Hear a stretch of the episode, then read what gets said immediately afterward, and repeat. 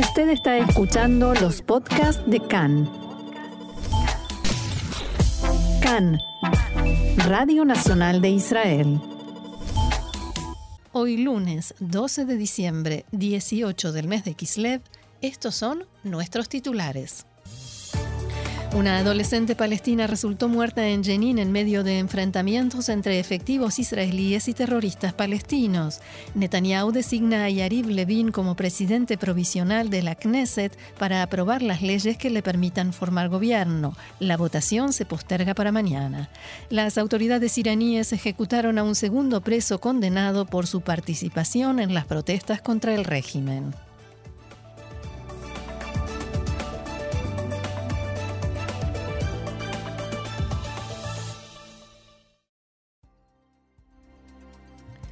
Vamos entonces al desarrollo de la información. Una adolescente palestina resultó muerta anoche cuando hombres armados se enfrentaron con tropas israelíes en Jenin durante una redada para arrestar a terroristas palestinos con pedido de captura.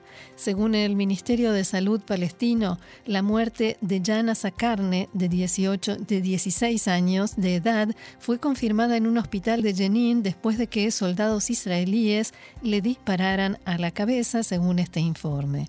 La agencia oficial de noticias palestina WAFA informó que Zakarne fue encontrada muerta en la terraza de su casa después de que las tropas israelíes se retiraran de Jenin.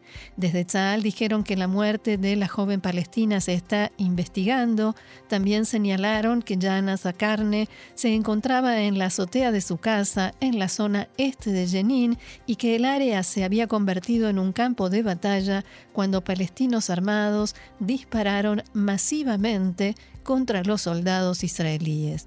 Según informes de la prensa palestina, la niña se encontraba filmando la entrada de fuerzas israelíes y fue alcanzada por un disparo. Una fuente del ejército israelí informó este mediodía a Khan que, en base a la investigación preliminar realizada, efectivos israelíes dispararon hacia la azotea donde, se encontraba la adolescente en respuesta a disparos que fueron realizados desde allí. También dijeron que todavía no está claro por qué estaba en la terraza junto a al menos un hombre armado. Las autoridades palestinas informaron que otros tres palestinos resultaron heridos en los enfrentamientos, que incluyeron fuego real y explosivos, cuando las tropas israelíes y los agentes de la gendarmería, incluidos algunos que operaban en forma encubierta, allanaron un comercio en Jenin. Un portavoz de la Gendarmería israelí confirmó que tres sospechosos de terrorismo fueron arrestados durante la operación nocturna. La policía informó también que ningún soldado israelí resultó herido. Un ala local del grupo terrorista Jihad Islámica Palestina confirmó que abrió fuego y arrojó explosivos contra las tropas israelíes. Las autoridades israelíes informaron también que los tres sospechosos arrestados fueron entregados al servicio de seguridad Shin Bet y se incautó un rifle M16 utilizado por ellos. Según la investigación preliminar, también los terroristas palestinos dispararon hacia los techos durante el operativo israelí. Y el secretario general del Consejo Central de la Organización para la Liberación Palestina, Hussein al-Sheikh, reaccionó a la noticia de la muerte de Jana Sakarne y dijo que fue una víctima de la violencia del ocupante Dicho esto entre comillas, al-Sheikh exigió a factores regionales e internacionales que investiguen de inmediato lo que calificó de ejecución de la adolescente en sus palabras. A media mañana de hoy, medios palestinos informaron que dos hombres resultaron heridos por el estallido de una bomba en una barrera que colocaron en la entrada al campamento de refugiados de Jenin con intención de frenar el ingreso de tropas israelíes. De acuerdo con la prensa palestina, todo parece indicar que la bomba fue activada por error y estalló antes de lo planeado. Fuentes en la franja de Gaza dijeron esta mañana que las facciones palestinas elevaron el nivel de alerta en sus filas después de que Tzal anunciara el inicio de su ejercicio militar denominado Invierno Caliente número 2 para mejorar el grado de preparación de las diferentes unidades en la lucha en la zona norte del país. El diario libanés Al-Akhbar informa que las facciones palestinas decidieron tomar esta medida debido a las declaraciones del ministro de Defensa, Benny Gantz, que dio instrucciones a Tzal de prepararse para una escalada. Y las fuerzas de seguridad preventiva de la autoridad palestina llevaron a cabo en los últimos días un operativo de amplio alcance contra el liderazgo de Hamas en la margen occidental. Khan pudo saber que en el marco de esta operación fueron detenidos e interrogados decenas de agentes de alto rango de la organización terrorista que fueron obligados a comprometerse a que no llevarán a cabo marchas y festejos en territorio de la autoridad palestina por la conmemoración del aniversario de la creación de Hamas esta semana. En tanto, desde Hamas criticaron y repudiaron las medidas tomadas por la autoridad palestina y dijeron en un comunicado que los intentos del aparato de seguridad preventiva por impedir la realización de marchas y celebraciones son un fracaso y no lograrán desarraigar la idea de la resistencia de los corazones de los palestinos, es el texto de este comunicado. Cambiamos de tema, hablamos ahora de política israelí. El primer ministro electo Benjamin Netanyahu decidió designar a Yarib Levin del Likud como presidente provisional de la Knesset. A pedido de Netanyahu, la bancada del Likud aprobó anoche su elección por unanimidad. unanimidad. Khan pudo saber que en el marco del posible nombramiento de Levin como próximo ministro de Justicia, el diputado dialogó hace unos días con Netanyahu y le pidió que se comprometa y garantice que habrá una reforma drástica en el sistema judicial.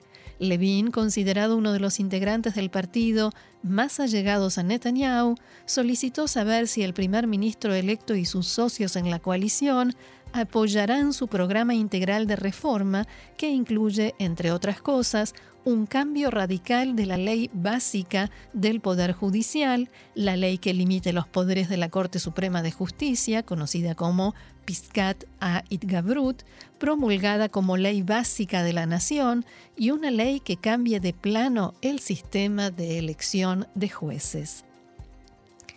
Las fuentes que dialogaron con Khan dijeron que para decepción de Levin, Netanyahu rechazó su petición y solicitó que la reforma del sistema judicial se realice en forma gradual. Cabe destacar que el diputado Levin desmintió este informe y en el despacho de Netanyahu rehusaron hacer comentarios al respecto. Sería interesante saber, aunque no lo vamos a saber, quién filtró esta noticia para enterarnos de a quién le conviene.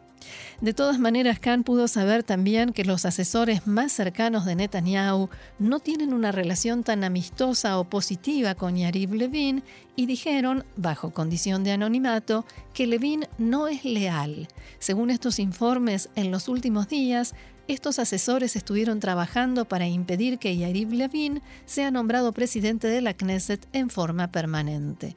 Por el momento tampoco fue nombrado en forma temporal, porque más allá de la elección de Netanyahu, la oposición logró hoy retrasar una y otra vez la votación del nombramiento de Levin en la comisión organizadora de la Knesset, después de una sesión plagada de discusiones y gritos cruzados, diputados que fueron expulsados de la comisión y demás, el titular de la comisión, Yoav Kish, del Likud, decidió posponer la votación para mañana. Nos vamos ahora a la información del ámbito regional, una noticia que es titular de la edición de hoy del diario Maariv, que abre con una pregunta. ¿La sospecha se concreta? Y el título de la nota es Partes de un envío de uranio iraní cayeron en manos de Al Qaeda.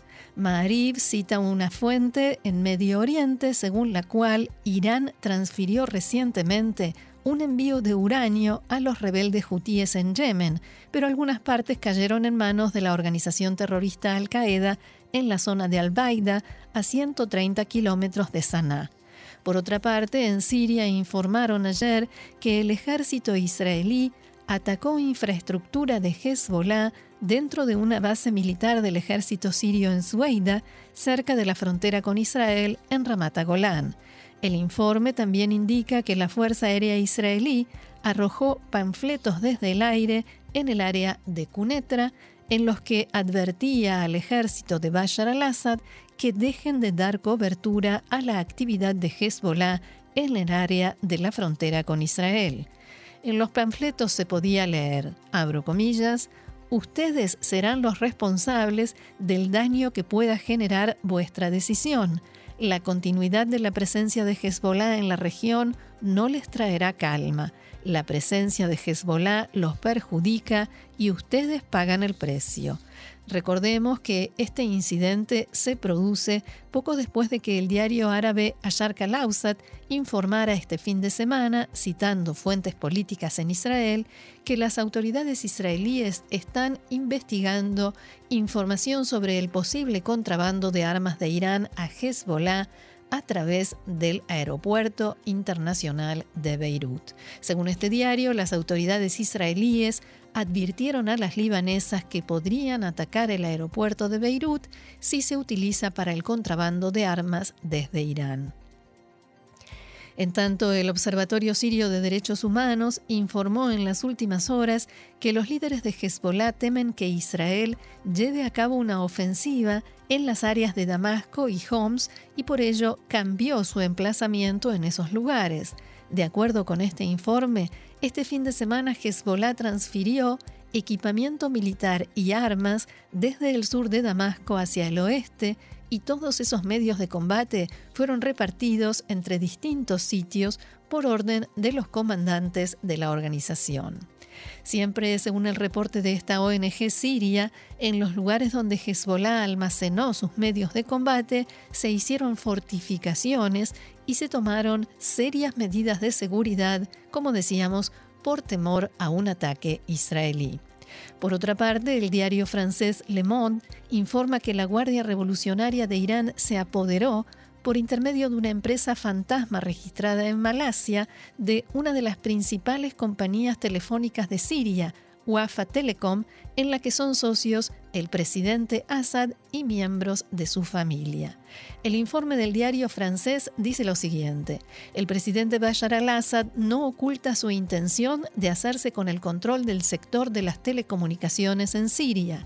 La concesión en febrero de una licencia a la empresa Wafa Telecom como tercer operador móvil del país consolidó su posición en este lucrativo sector. Entre los accionistas figura el Estado y empresarios sirios vinculados al clan Assad y a su familia. Según este diario, el secreto mejor guardado era la identidad del accionista mayoritario en esta empresa. Una investigación del proyecto de reporte de crimen organizado y corrupción y del Observatorio de Redes Políticas y Económicas publicada este fin de semana, revela que detrás de una opaca estructura financiera se esconde una empresa registrada en Malasia vinculada a la Guardia Revolucionaria de Irán, el brazo armado de la República Islámica. Según el diario francés, esta alianza constituye una devolución de la inversión, dicho esto entre comillas, que Irán esperaba a cambio del apoyo que dio al régimen de Assad en la guerra civil. Y a propósito de Irán, las autoridades iraníes ejecutaron en público en la mañana de hoy a un segundo preso condenado por su participación en las protestas que sacuden al país, por desde la muerte de la joven Maxa Amini, a pesar de la ola de críticas internacionales tras el ahorcamiento del primer manifestante la semana pasada. La agencia de noticias Mizan, perteneciente al Poder Judicial, informó que Majid Reza Ranabard fue ahorcado en público en la ciudad santa de Mashhad después de que fuese condenado a muerte por el asesinato de dos agentes de seguridad. El informe detalla que fue sentenciado a muerte por guerra contra Dios. Ese es el delito del que se lo acusa. Siempre según las informaciones oficiales provenientes de Irán, el joven fue arrestado el 19 de noviembre, acusado el 24, su juicio se celebró el 29 y ese mismo día en el que fue condenado a, ese fue el mismo día en el que fue condenado a muerte después de supuestamente confesar sus crímenes. Otros nueve presos fueron condenados a muerte por las protestas y según Amnistía Internacional, al menos 28 acusados podrían ser condenados a la horca.